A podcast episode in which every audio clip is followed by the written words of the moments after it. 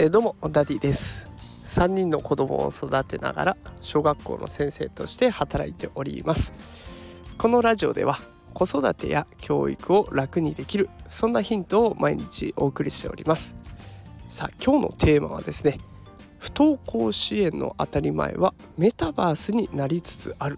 ということで今日は不登校支援について紹介をしておきたいと思います。えお忙しい中、ね、聞いてくださってるいらくださってるので、え先に結論を伝えておきますね。結論はですねメタバースに触れていないと支援の幅が狭くなるよねといった内容になっております、えー、この不登校を支える不登校の子を支えるっていう選択肢ですねこれまでは、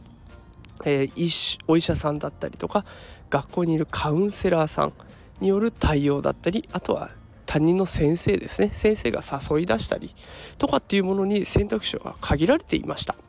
だけど今はそこにメタバースっていうものが加わっていきます。メタバースって何っていうところなんですけれどもあの、ま、映画の「マトリックス」だとかあとゲームでいうと「フォートナイト」みたいなああいう仮想空間の世界のことをメタバースと呼びますね。で最近ねあのお仕事の方ではメタバースで何か打ち合わせをするだとか実際そこでイベントが開かれるだとか、えそういったこと広がってますが不登校支援でもその波は来ていますというところです。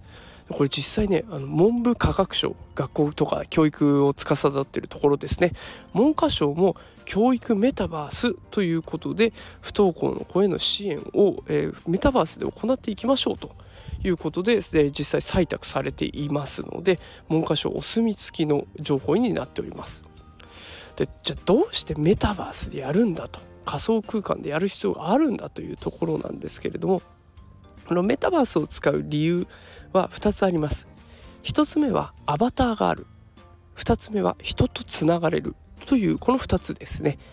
え順に説明していきますが1つ目アバターというものです。アバターっていうのは、まあ、インターネット上の自分の分身のことだと思っていただければいいかなと思います。で好きな分身を作ることができてでそれを介してというんですかね。それを通して人とつながる人と交流することができます。だから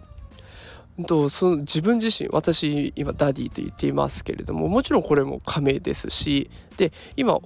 男で生きてはいますけれども仮想空間メタバース上では女性になったりだとか動物になったりだとかあとは架空の生き物を作ることだってできちゃうわけですね。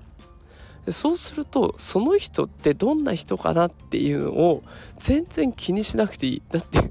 話し相手がうさぎちゃんだったらもう全然なんかその人どんな人なんだろう。探る余地がないですよね。だからその人の素性を知らなくても交流ができちゃうんです。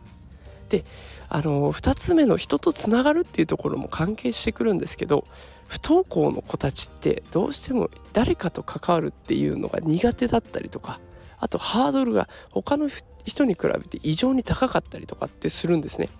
それを緊張感抵抗をアバターが和らげてくれるんです。で本当の自分とは関係のないね、また新しい自分を作ってそれで人とやり取りができるだから人とつながる緊張感抵抗を少なくしてくれるということでこのメタバースっていうものが使われるようになってきています。ね、で今日はね不登校支援でメタバース使われてますよっていう情報を流していますがこうやってこういう放送をね聞いてくださったりあと